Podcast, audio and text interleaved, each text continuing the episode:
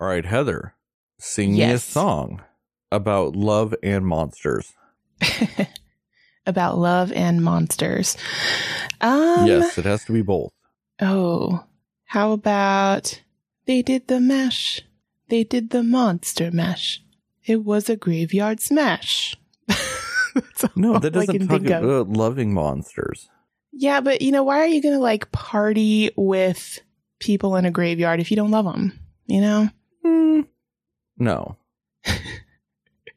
That's the best that I could think I of. I was looking for that song about that the girl whose like boyfriend comes back to the dead. oh, that oldies song? Yes. Oh yeah, I used to love that song too. The um, my boyfriend's back and he's gonna da na na na. And for all I know, it could be that they're just like back from like the store or something. I don't know. But it always seemed like it, they meant back from the dead. Yeah, because I think they also did like a movie called My Boyfriend's Back, Yeah, something and like that, that. was the premise of it. So that could be why it seems that way. so That that was a good song. You're right. I should have thought about that one. the one I was thinking of. Because that's about loving a monster. It's about loving a zombie. So that was it. um, Well, does it is it like a half point because I did sing it when I figured out what No. song you wanted? Oh, Because that's the point. Is you're supposed to do stuff like that. Because I don't sing. yeah, yeah. As well, we- you know, we you kind of forced me to sing because I, I don't typically sing either. So, but I don't sing, so I don't. So it is what it is. You had your one tra- chance to get a point with that without Justin here, and you didn't do and it. I ruined it. Yeah, you did. You didn't take advantage of the opportunities given to you. I tried. You did not accept my answer. I gave it a go, Yeah, I didn't accept your answer because it was wrong. but I tried. Yeah, and you failed.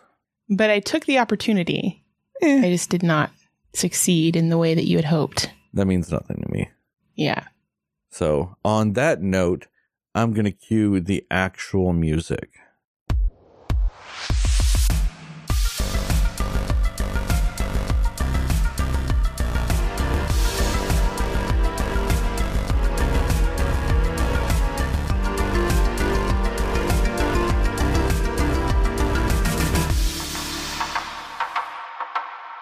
Hey, Cinefans, and welcome back to another episode of the Cinema Slayers podcast. I'm Sterling, and as always, I'm joined by, well, just Heather this time, no jest, and we are doing a little bonus episode for you guys. We will be talking about what we like, didn't like, and everything in between with the movie Love and Monsters. We will go spoiler free, give our recommendations and scores, and then go into a more spoiler centric section. And as always, I don't start this, so Heather, what are your spoiler free thoughts about Love and Monsters?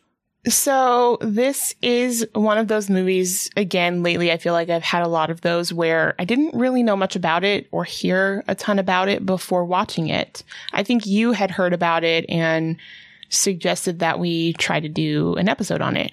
So I was like, yeah, that's cool. Um, had no idea really what to expect other than just the basic premise of, you know, they're fighting monsters and love is involved somehow, you know, all of that. So, um, so yeah, I didn't have a, um, I didn't really have an expectation going into the movie, but, um, you know, and I didn't really know many of the people in the movie other than Michael Rooker and, um, the main character played by Dylan O'Brien or Dylan O'Brien, the main actor.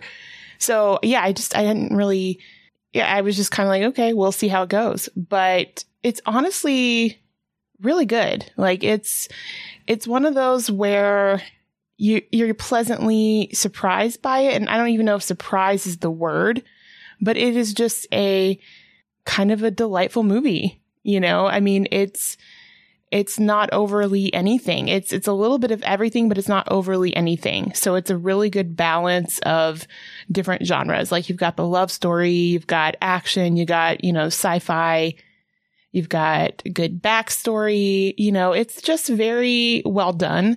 Um, and it's got good visuals and effects. It's got pretty solid acting for just the few people that are really in it per se.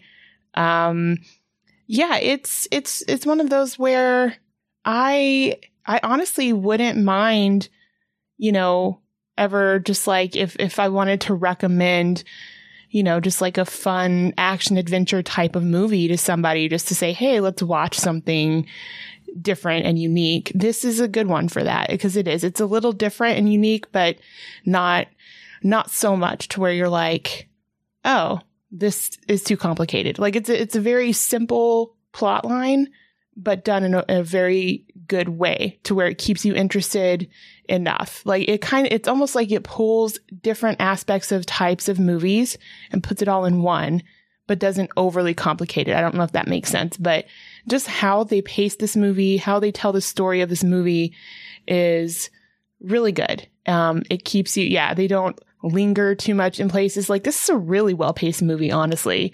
So I, I think that that's, sometimes lost when you're trying to do too much action or when you have a movie that involves a lot of sci-fi stuff. And it's it's not doing that. It's it's very much on point on pace. And you know you get a full well-rounded story from beginning to end and it's good. So i am glad that i watched it yeah this was one of those movies that i had just heard about and i had seen it on itunes and i had heard about it and every time I heard somebody talk about it, everybody said it was good. But I don't know. Like, I just really hadn't seen much of anything else about it ever. You know what I mean? I hadn't seen any advertisements for it. I hadn't seen it anything. I just seen it on iTunes and heard it was good. So I was like, well, let me see. So I bought it. And it, for all like accounts and everything like that, it it is a good movie it's one of those movies that, like you said, it does a lot of things. There's monsters, there's a love story, there's action, there's emotional turns, there's, you know, like a little subplot about like family and this and that. And like there's kind of a lot going on, but it's very straightforward. There's no complicatedness to it. And ultimately, this is one of those movies that it doesn't do anything exceptional. Like it doesn't do anything groundbreaking to where you're like, oh my God, you have to talk about this or this or that. It's just one of those movies that it does what it does and it does everything just very well to to the point to where it's a it's a very good watch. And like I'm I'm, I'm very glad I, I I bought this. This is one of those movies that you could easily just watch a few times, you know. It's Yeah. And I will say this for a movie that wasn't getting pressed that hard or anything like that. So you're going to assume it really didn't have a huge budget or anything because it's like, well, why are they pushing anything to get its money back? It's the the monsters and the CGI and everything they do for these monsters is very good. Yeah. Like to me that's probably the most surprising thing about it is that the creature designs are very creative. I mean, this isn't too much of a spoiler because it, it's talked about like within the first couple of minutes of the movie, but the the monsters are uh just mutated creatures on Earth. And you know, like your your bugs or crustaceans or this or that, those types of things. And I mean, they just look very good. They don't have anything really weird going to them. They've got nice textures to them. The their blending with the lighting of the settings is very good. There's just nothing about it that shows, you know, any problems that you would typically have in something like this, like a typical low budget special effects, you know. It doesn't look yeah. like it'd be a sci-fi movie. It's it very much looks like a big movie with how well they do the special effects. And I will also give it this that's like a lot of big budget movies still end up having problems with stuff here and there it looks like in this, they just designed things that they could easily animate, but also would work in the context of the story. And so, in doing so, they were able to make things just look very nice. Yeah. And I mean, I give them credit for that because a lot of movies don't have that. Uh, I don't want to say yeah. forethought, but I, yeah, I was actually about to say like they you could tell they were very thoughtful in like how they did them and just even the the detail that they give to what type of monsters they are and what they look like even, you know. Oh yeah. Like and I mean, they just it was just very smart with how they did it. And, you know, for being called Love and Monsters, you don't see a ton of monsters. They also did a very good job at times just showing a character running away from something instead of showing the monster. Mm-hmm. And Like I the think that, that was it. a smart way of handling it too, you know. And in Yeah. doing so, you get like the sense of danger from everything, and you get that sense of that there are monsters and all this other stuff without actually having to do the work and design them and all that other stuff, which just is more money, more all this. It's it's just very smart. It's very Hitchcockian, if you will, where sometimes the whole not showing is what makes it better in cer- certain instances. Yeah, if it's in a very weird, interesting vein of it's even like it's it's somewhat predictable in a lot of ways, but it doesn't keep you from enjoying it because the other stuff that they do leading up to some of that predictability is so well done and it's interesting. Like it, it it's creative in that way. And so even though it is predictable in some parts of what they do, you're you're still into it and you're still you still want to know what's going to happen and you're still just like even if it turns out whether it turns out the way you want it to or not it still is very much like you're rooting for it. You're like i want to know what's going to happen you know? So. No, I get that, and I and I do agree with that. Like Yeah, this movie, so.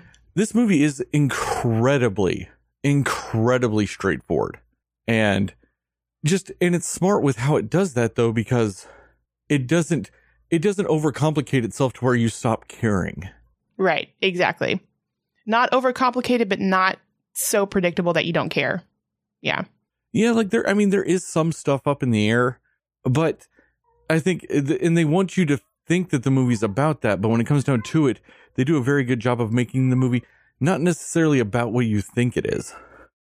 Yeah, it's it, it's kind of like a a misdirect in a way. Like it is about that, but there's like an underlying message to it that you're you're learning along the way. And I know we'll get a little bit more into that when we get into spoilers, but I actually just really appreciated kind of their their overall like overarching message of what they were trying to do and just kind of hidden in the in the confines of oh it's monsters and it's about you know it's it's weird cuz i mean like i said they they take elements from a couple of different things. Like your your really good like monster like suspense movies you know they give you that with like um a, a little bit of like a bird box or um quiet place element to it mixed with you know action adventure of kind of like a jungle book type of thing.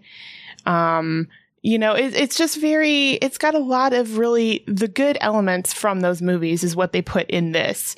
And i don't know it's just like a very unique way that they kind of crafted everything that they did with this movie. So it's um but yeah i mean i, I and it's weird because like kind of like how we talked about la- um in our one of our previous episodes where i would say like sci-fi movies I, I probably watch them the least of the movie genres that you normally watch. That's the one that I watch the least amount of, probably. But if they had more movies that were like this, it's, I don't know. I just, I feel like I, if they had more movies out there like this, I would be a lot more into that genre. So, yeah. Well, and and that's kind of where this movie does succeed, is because it does kind of blend those genres together. Like Right. it does have elements of a traditional, like love story rom com type of feel to some stuff, but instead of it being like other weird obstacles come in the way, it's monsters. Like it's just fucking monsters everywhere. Yeah. Instead of like a plague that's destroying the earth or, you know what I mean? Like, or just straight up group of villains or something like Walking Dead style. It's, it's just the, these monsters kind of, you know? Well, even outside of that, I'm talking about like in a rom com situation where it's like, oh, this miscommunication here, or oh, you know, I got a job offer here, or this or that. It's just, you know, the obstacles in the romance side of it is this sci fi element. It's the Yeah. distance, it's the monsters. So, in a way, Yeah. it's kind of like it is a love story, but the only thing that like really is the hindrance of the love story instead of it being all those other factors you get in rom com or something like that, it's just monsters in this case. And you know, Right. and you've got the main character who's like the lovable loser.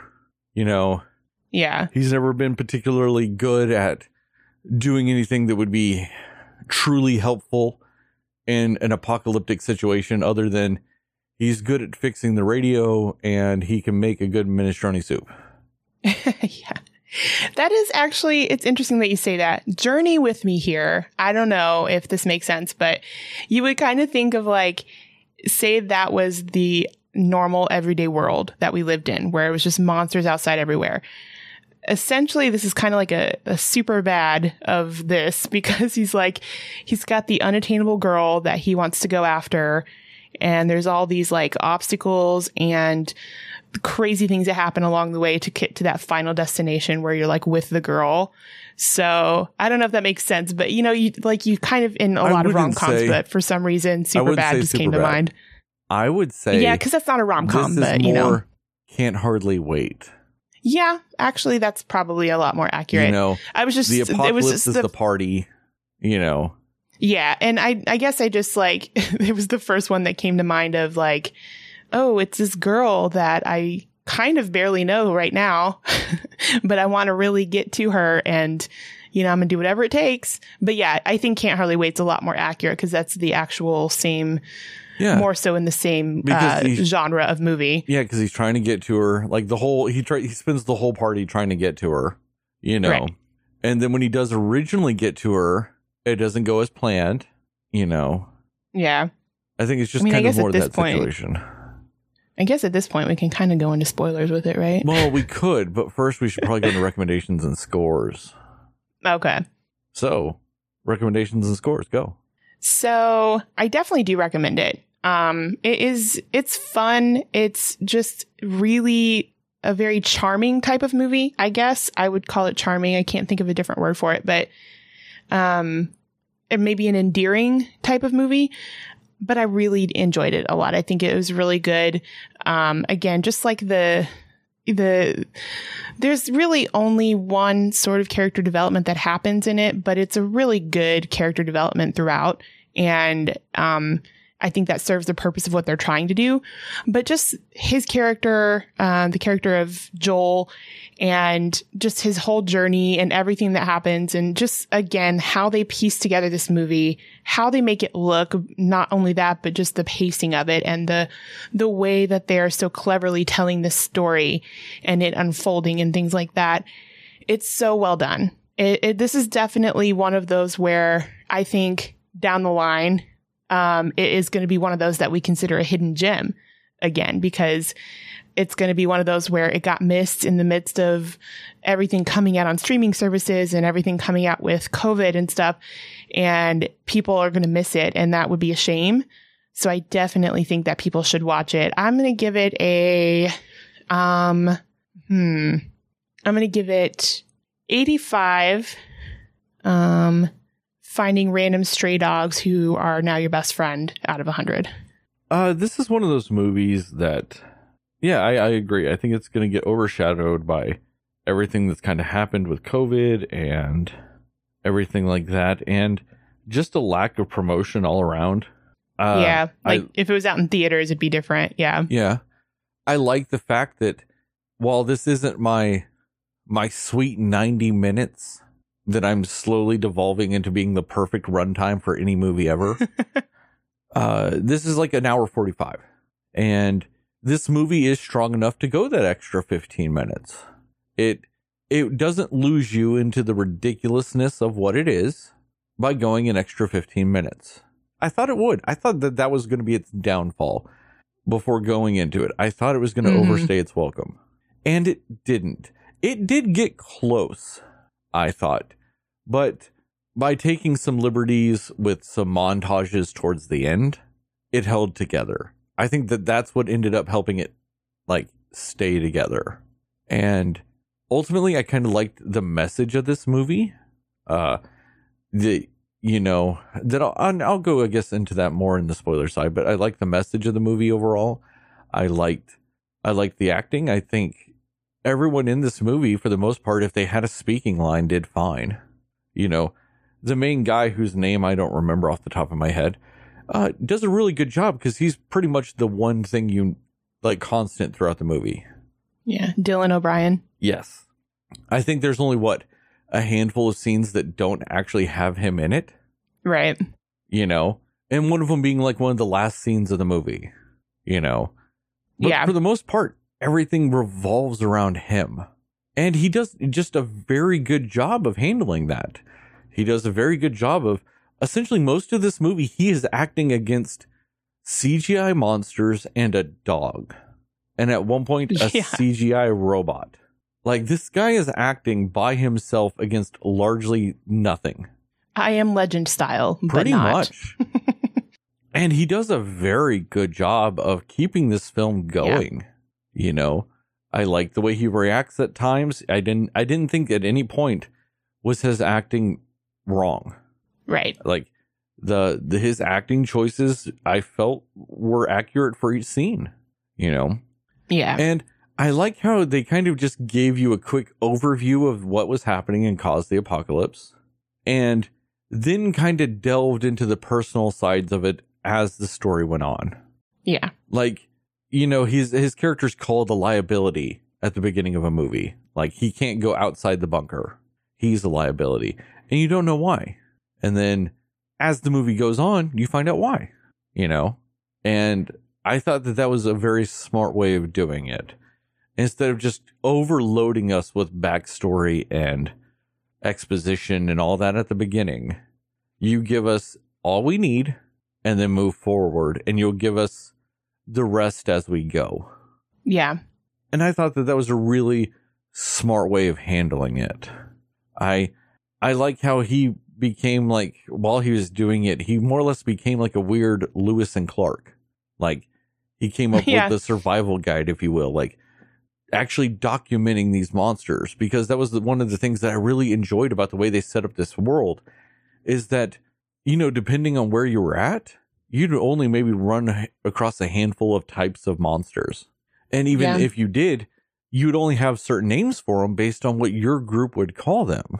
There wouldn't be anything universal about it, you know? And I liked that he kind of tried to develop that on his journey, not even knowing if he would make it, but just by doing it in case he did die and somebody finds his book, they would have something, you know? Yeah. I, I liked that aspect of it. It, it. it really added some authenticity to the world that a lot of movies like this don't take that time to do. They they give us a world or they give us an apocalyptic scenario, but they don't always give us a feeling of like it's really truly been lived in before the movie existed. And this movie did. This movie made it feel like that world had been going on from the inciting incident in the beginning to you know whenever the movie starts itself like Mhm. you felt like time had actually passed you know because there were Mhm. just certain things that were developed that give that sense of reality to it and i just always appreciate it when things do that Yeah. so um i do recommend this movie and uh as far as the score goes i will give it i'll give it 83 hallucinogenic poisoning slugs out of a 100 so spoilers Yes. um i mean i'm trying to think of really what makes it something a spoiler or not a spoiler in this movie it's so incredibly straightforward i mean there's all right there's the twist Yeah. ending where the yacht captain's a bad guy but he's also the same character that you get in a lot of movies where he's the guy that comes along and he just seems too good to be true so he is Yeah. you know what i mean like if anything that's the downfall of that that that part of the story is that just of course he's a bad guy like Yeah. It just makes sense. i would have been more surprised if that character wasn't a bad guy yeah. at that point in the movie I'll be Um, honest, I kind of for a minute thought that they were going to make it to where the the girlfriend that he's going to find is bad in some way. I actually was expecting that for some reason. At one point, or could maybe I was just that. like, "Hmm, are they kind of like co-conspiring her and the captain guy for something?" You know, but that didn't happen. So No, I could see that. I did. I mean, I I did I did see coming that the twist of that he was in love with her, but it wasn't reciprocated. Yeah. I saw that coming. Yeah, and I like the way they handled it though. Is that he was just living in this one moment that was right before the apocalypse. Yeah. And it's because he did traumatically see his parents get crushed in a car by a gigantic ant. Right. Um, and so he was kind of just stuck, you know. He hadn't moved on as a character in the apocalypse yet. And I like that she had, because that's the realistic way of handling things.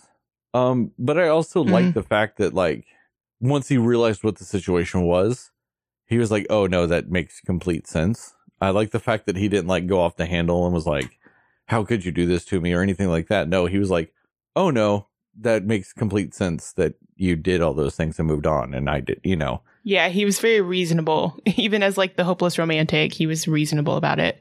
Yeah, and I, I think it's funny because of how unreasonable his beliefs were. I like the fact that whenever it came down to it, he still was reasonable. Yeah. That's what kind of makes him as likable as he is, is the fact that he's just really like kind of level headed, even in those quick moments of making those decisions. He's he's level headed enough to like understand, oh, this is what it is now. Well, I like the fact that it can be like it shows that you can have that grand romantic gesture that is kind of uncertain and depending on how you look at it could be creepy or not that you can do those things or have those beliefs or whatever but if it doesn't go the way you want you have to be reasonable about that and i like that that's how it went yeah. Yeah, he wasn't just like, I came all the way out here for you. What do you mean? Like, he didn't do that. And I actually appreciated that too. Yeah, because it shows you can be like a hopeless romantic, but that doesn't mean that you can't be like not a good person. Like, Right.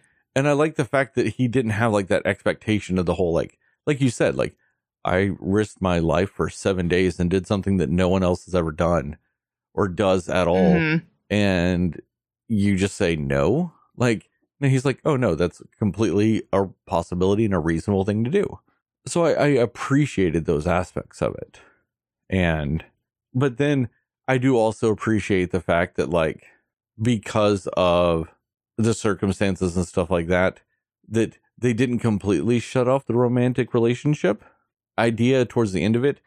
And I liked it because it did feel slightly natural because it goes from the whole, like, well, yeah, you just showed up and we hadn't seen each other in what was it, like seven years or something like that? Yeah.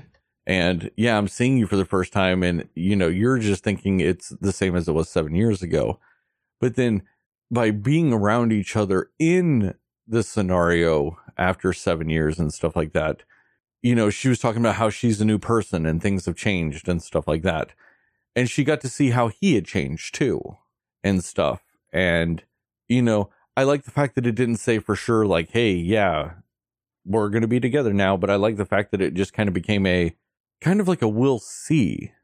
Yeah. Like, obviously, the chemistry we had back then still applies now, but you know, it's still the apocalypse, so who knows? Yeah. I liked that kind of aspect to it. I liked the whole idea that you can be so blinded by one thing that you sometimes take other stuff for granted, like he did with his his little Yeah. colony. You know that he was so obsessed with getting back to her and being with her and all those things that he took for granted the people that that had become his family and but then Yeah. also realized that he had done that and not in like one of those dumb ways where it's like they all got wiped out and then he's like oh no i took them for granted like In the cliche way. Yeah. yeah like he just he went through this whole journey and all this other stuff and like really kind of just figured out who he was and then like realized that he you know left all these people that still had accepted him without going on that journey you know Yeah. It's almost like he like he set out it seemed like at the beginning to not only just to kind of obviously see um Amy the the the love interest but also to it, it almost seemed like he wanted to prove to them that they were wrong about what they thought about him but really he he wanted to prove it to himself, you know. Yeah, and that's the smart way of doing it. Like, you know, like whenever he got back to him, I mean, honestly, just by making it the whole way, he exceeded anybody's expectations of him. Yeah, that he was even still alive. Even like the most hardcore survivors apparently would have been had a challenge doing that. You know, like the whole idea of he made it seven days on the surface was astounding to pretty much everybody. right. outside of like Michael Rooker's character and that little girl with him, because that's just Right. where they lived. But hmm you know, but that's the thing is nobody even thought that was a possibility before, you know. But I also like that him going on this journey and him being the character that was kind of the lovable loser and all this other stuff, and he was able to make it, you know, there and back. So like 14 days on the surface and everything like that kind of just inspired everybody to be like, oh, we can move on then. Like I like that whenever he's like, oh, if I can do it, anybody can, and he's not being disingenuous about it. He's like, oh no, seriously, if I can do it, anybody can, because I am not somebody that should have been able to do that. right. Yeah. And I also like the fact that not every animal out there wanted to kill them. You know, that there was that that belief that like, oh yeah, they're all monsters now. I mean, don't get me wrong, it was a little cheesy at the end when he's like staring at that crab's eyes. And that crab's like, I'm just sad crab because I'm being shot. and Yeah. he's like staring at that crab's eyes and goes, Oh, he's just a sad crab. I'm gonna help him. And then the crab He's not the enemy. you know, like once they save the crab, he's like, "Oh, I'm gonna go kill the bad guys now." Do do do do do. Do. Like, I mean, that's fine at the end and everything, but it was it was it was borderline very cheesy that he's just lovingly close. staring at the crab's eyes and everything. But I mean, and I do like the fact though that it does show that not every monster there would have been like that. You know, just like yeah. every animal on earth doesn't want to kill you. Yeah. There are No, some nice true. animals out there. Now, I'm not saying go walk up to a mountain lion just in case, but I am saying that like there are things like deer. Like deer doesn't want to just kill people. Mountain lion might. Deer won't. I'm also not saying just go walk up Yeah. to a deer. But if you're standing there and a deer walks up to you, you don't really need to be afraid is all I'm saying. Right. No, that's true. That I didn't think about that, but that's a really it's a clever way to kind of just be like, mm, but this is kind of how it is in normal world too. It's like not everybody's bad. Not everyone's out to try and hurt you, but some people are. some animals are. And, you know, so it's it, I do like that they did it that way. That that's true. That's that was very smart of them. I mean, I like what they were saying with like the snails and stuff. Like, oh, don't get it wrong. Don't just run up to a snail and be like, "What's up, snail?" Like, you still have to be careful because it's a gigantic creature. But you know, as long as you're not a dumbass to the snail, you don't have to worry about dying. And probably Yeah. any situation with that crab, they might need to worry. But when you save a crab, it might save you. The moral of the story is go. don't eat shellfish. I'm just kidding. the real message of the movie. Yes. But I mean, I don't know. I'm not a big shellfish person, so I don't know. I've heard good yeah, things, same. but I've never been a big lobster eater or a big crab eater. Yeah. Never eaten a lot of crab. Yeah, mostly I'm I'm just with like as far as seafood and stuff, I'm like shrimp and um calamari. Well, the shrimp counts as shellfish. I don't eat a lot of shrimp. Yeah, that's true. I every once in a while. I've eaten a lot of imitation crab, which is just fish, but Yeah. I have eaten a lot of that, and like your crab rangoons and your and your like California rolls. Eaten a lot of imitation. Oh, crab. yeah. but I mean, so what are some some uh, uh, uh more thoughts from you? I mean, I think I think the thing I liked most about this is that pretty much Joel's journey throughout this movie and just kind of finding himself. And it was really just more a lot of it was about him finding who he was. And I do agree about the whole the aspect of he kind of took for granted the people that he did know because he felt like, oh, they don't respect me, they don't think I'm worth anything, and so let me find people who will. And, but the more he thought about it, he was like, but they're still my family pretty much, you know, and that's just kind of how family is. And I think even the people who were in that group didn't realize like how much maybe they were going to miss him until he journeyed out. And, um, or maybe it was just they didn't actually expect that he would. Um, but it was, I, I just really, I loved that aspect of it, especially, you know, once he, once he gets out there to where Aimee and her group of people are, he, um, you know, one of the first things he wants to do is be like, Hey, I, I want to tell my group that I'm alive and that I'm here and all of that.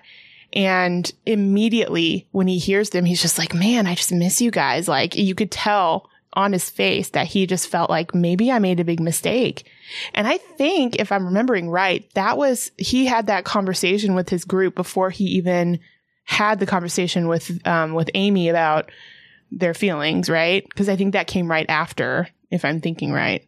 Uh, yeah, he had, well, no, no, no. He had that conversation with the group right after he talked to Aimee about her feelings. Okay, it was. I knew it was either right before or right after. Yeah, yeah. So okay, It's right after. but either way, because Yeah. that's when they're like, "Oh, how are things with Aimee?" Like he does, like he gets choked up a little bit because he doesn't know what to say right? because they're excited for him, yeah, but he but he's like, this didn't work. yeah, you know, and that's why he's like kind of at like odds with it. It's just because they're so genuinely happy that he made it and that he gets to be with her, and Yeah.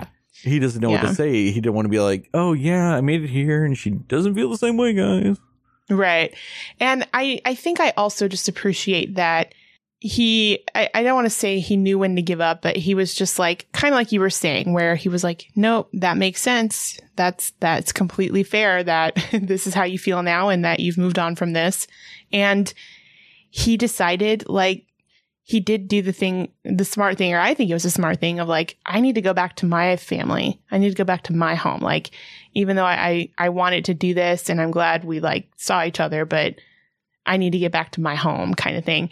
And I appreciate that he did that, that he, that he made that decision. And even though it was going to be a dangerous journey back, he still was like, that's my family. I need to get back to them. So, um, I just, I just think that his choices that he made based off of what happened were smart. You know, he did the wise thing with it. He, it, it was just very endearing to kind of see that. And I think, um, yeah, I mean, I feel like they were kind of making it seem like part of the whole him being so adamant about going to see this, you know, girlfriend from high school or whatever it was from is maybe just kind of like that hope of like things can be how they used to be before the world went crazy.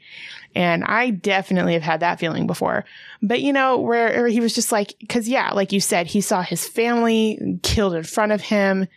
And it was kind of maybe like that last thread of like, you know what? This is the only thing I have connecting me to the life that I had before things got insane. And I think that's part of why it was so important for him to, to do this journey and to see her. Um, and sometimes maybe perhaps even more than the fact that he actually still loved her, loved her. He, he, he loved the idea of what his life used to be before things were bad, you know? And maybe that's not what they were trying to do, but I kind of got that vibe from it because it's not like he seemed completely heartbroken, you know, because Oh. he also realized like we haven't seen each other in seven years, so No, that's no, fair. I, I, you know? I completely think you're reasonable in that. Like, it really is the whole. He is in love with the idea of a pre-apocalyptic world, and like that was all he had left with that idea. Mhm. Was that Yep. that, that was the one shred of it left? Is that he had found Yep. her again? Type of situation, you know. yeah, So I definitely get that. I think, I mean, I think he did still have feelings for her, but that's also because in general, he hadn't really adapted to the new life anyway. exactly. Because it they were still technically together when the, everything went down. So Yeah. it was all right. Yeah, because Well, they didn't officially really break up, other Yeah. than like I'll hopefully see you around. You know. yeah. But it was like one of those things where when everything started, you know, they were together and then like everything went bad real fast. And Right. you know, but like they were saying that like all he had done was like focus on this stuff essentially to kind of find her. You know what I mean? Like fixing the Yeah. communication stuff and doing this and that. And yeah, he can make a good soup, but like he had never really done any of the steps to really help survival or be a part, like an active survivor in Yeah. the new world. He hadn't really done anything. And he just kind of thought he could when he's like, no, I can help. But, and that's one reason why they were kind of like, well, you're a liability. It's because he wasn't doing anything to actively try.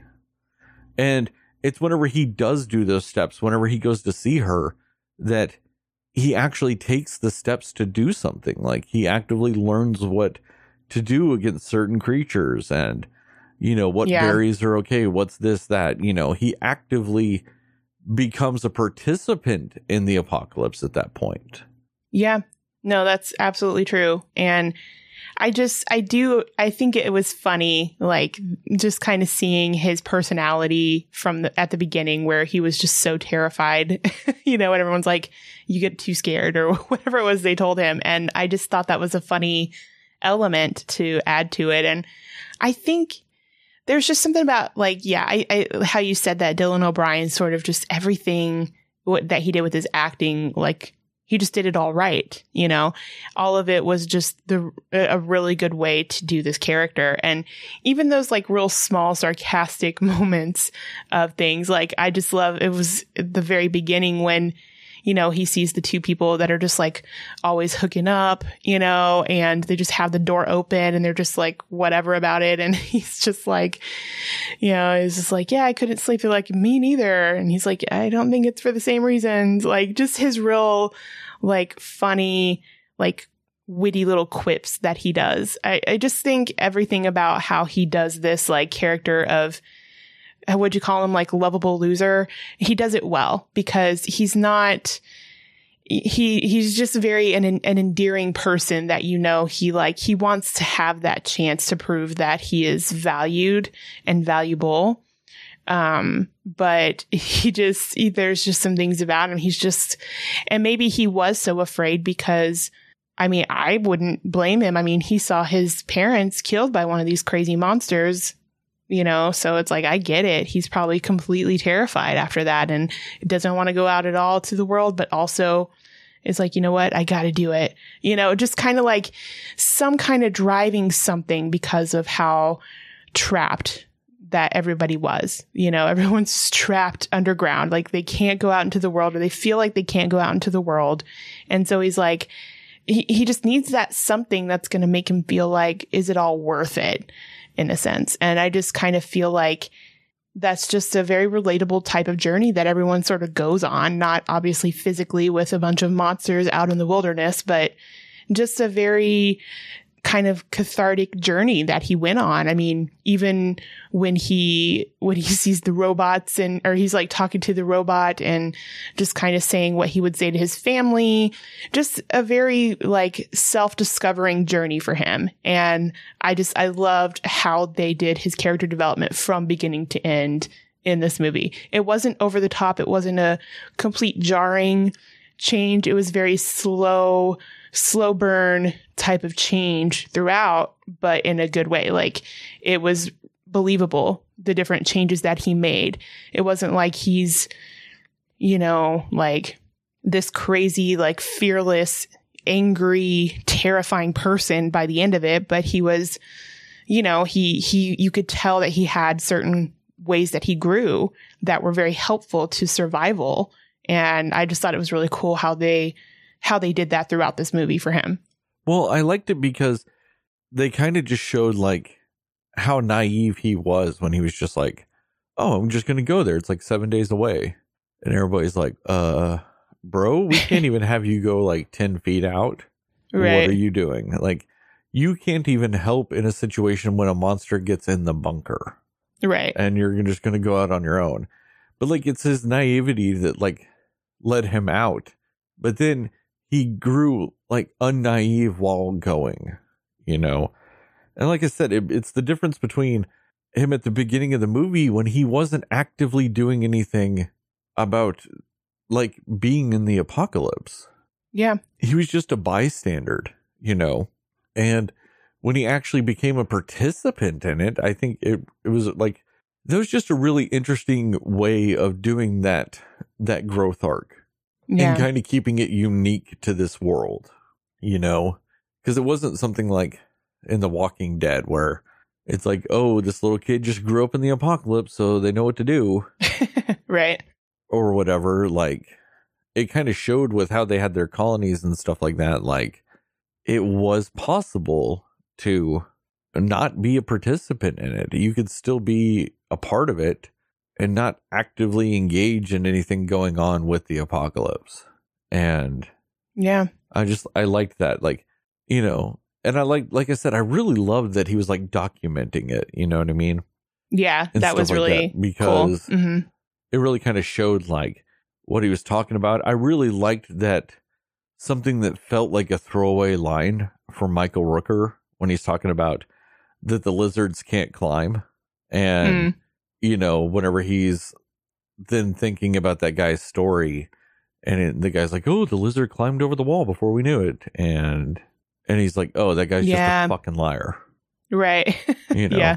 And like with those berries and stuff like that, like you know, I like just the way he was discerning information, like, "Oh, the dog acts like this, therefore it's this," you know, and stuff like that. Like Mm, I like yeah. those little aspects of it, and I I kind Yeah. of wish the dog hadn't just shown up. I kind of wish he was already his dog. Well, I, I wish he had gone out to find the dog at the end. You know, after the dog runs away from him. hmm I don't I don't like the fact that the dog just showed up at the nick of time. I wish he had gone out looking for the dog Yeah. I instead. can see that. You know. And I was also kind of sad that the dog didn't have the dress when it came back. I think the dog sh- should have came back with the dress. Yeah. yeah. That's but true. I mean, I guess that was the whole with them showing that like, oh, dog had accepted him as its like new owner now, you know.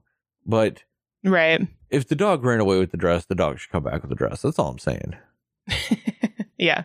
But I mean, it was just a very smart way of doing stuff. I mean, the only like really big problem I had with this movie was like the the sky jellies. There were just those like light up jellyfish that were floating there. Oh yeah. and the the Mavis unit's all like, "Oh, they're not harmful. They're fucking jellyfish. Yes, they are."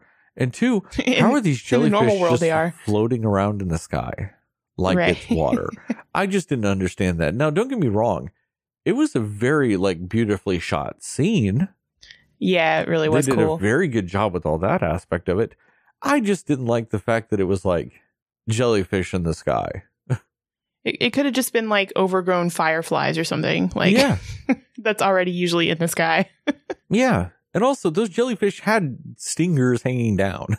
like Right. it showed them like that's not Yeah. okay like they might not actively be hunting you but to be like oh they're not dangerous no you could just walk into one and die because That that, can happen in real life with real jellyfish you can just walk into them and die Right. Yeah, that's true though, because like it's the only type of creature per se that like in the normal world it is dangerous, but for some reason in this world it wasn't more dangerous. like, yeah, that is an interesting one. And you're right, it looks super cool. Like I liked that part for that reason. Um, but yeah, it's just like they that would be dangerous. Like it was it did look awesome. But again, yeah, just use fireflies. Like they're pretty cool too, you know? yeah i mean but it's still it's just one of those things that it, that's also the only animal that changed where it lived like Yep. it went Yeah. from the water to the sky Yeah. It's weird because like it's not that this movie felt prehistoric or whatever, but it just just the it was just kind of cool that it felt it, it just kind of reminded me about just kind of of dinosaurs and all of that because of this is this type of creature and this is this type of monster and this is what they do and um it was just kind of it just reminded me of that which was kind of cool because you feel like that's that's just kind of the world now. And so it's good to to know these things and it's people can document and learn these things about these different monsters out there because that's the world they live in. Like I don't know, it just it had that feel to it, but it was cool like how they incorporated that in in the in the right way, you know. Yeah, no, it's very smart. I mean, And I, I kind of like how you like reference dinosaurs with that because it is kind of the same way. Like there are your carnivorous dinosaurs and your uh, herbivores and stuff like that, where you know a herbivore might not eat you, but it can still kill you. Like Yeah. Was it like a brontosaurus might not eat you, but it can still stomp on your face. yeah. You know, just depending on the circumstance. You know. Yeah. Although I'll say this, I'm really sad that those gigantic ants didn't turn up again. Like the ones that crushed a car because they were so huge, like Yeah. don't show up again. I'm like, th- those are ants. There are more ants on this world than people. True. Like, And that would have been like an interesting um like extra sort of internal battle. Like if that was instead of the crab or maybe along with the crab at the end there, that it was a, a giant ant and then it's like bringing up all of these emotions, making it harder for him to battle against it because of him thinking about his parents or something. It would have been an interesting element to add, you know? Yeah. Well, especially because the ants being that big at the beginning of the movie, those were things were fucking gigantic. Yeah, they were huge. Like you didn't even see like the ant bodies; you could just see the legs. yeah, and, like, exactly. the thing is, and the funny thing is, is like animals that big couldn't exist anymore. And there's actually like a reasonable explanation behind it. Like the same with like monsters a la like Godzilla. Like why monsters could never be that big anymore. Or even as big as like a lot of dinosaurs were back then. And it has everything to do with there is less oxygen in the air now than there was back then. Like the concentration of oxygen in the air Mm, is less. Yeah.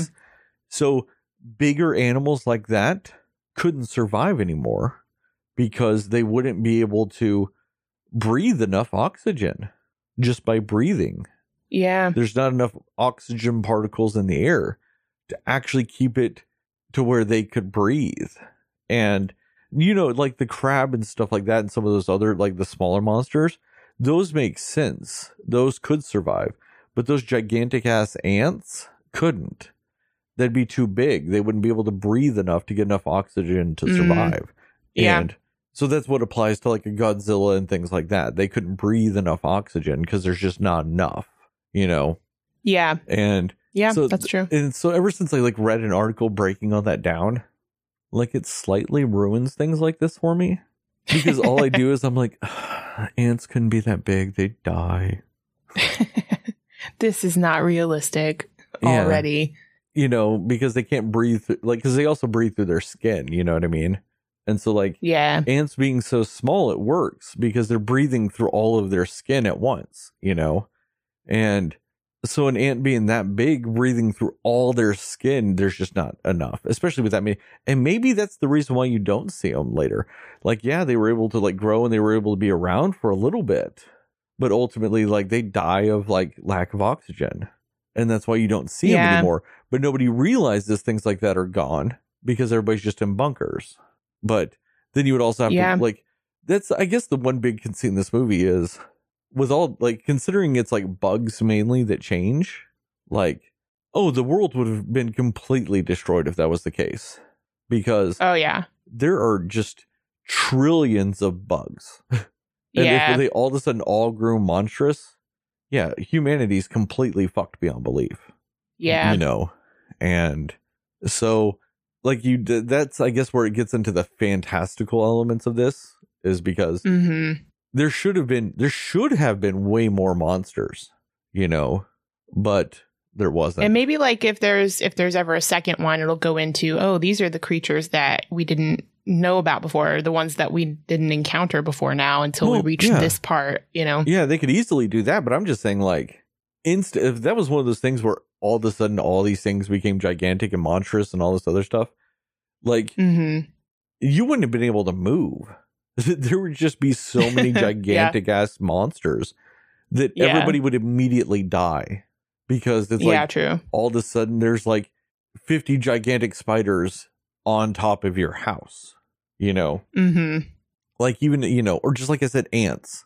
There's trillions and trillions of ants in this world. Like all of a sudden they're all gigantic. Like that would destroy everything. Termites. There's trillions of tr- termites in this world. You know, I just, I do like, they, Yeah. and they, they did it because of course they had to make it work. You know what I mean? you couldn't have just insects like gigantic insects every two inches because that's what it would be if they all got big, you know. But like they had to make it to where humanity stood a chance. Otherwise, there's no movie. But Yep, that's true. I just think it's funny that like there is that conceit, like, and they have to have it from the very beginning, you know, because if you just like, if you look at even the little things, like the little mites that we have that live in our eyelashes, you know, that, yeah. you know, if all of a sudden those things grew gigantic, they're already on your face. Even if they just grew to like three inches, all of a sudden you've got like three inch mites all over your face. Oh my gosh. Or like that's crazy. think about fleas or ticks or anything like that. I just out of nowhere. Like Yeah, that sounds terrible. there's like a dog somewhere that just got crushed by a billion fleas. oh my gosh. Yeah.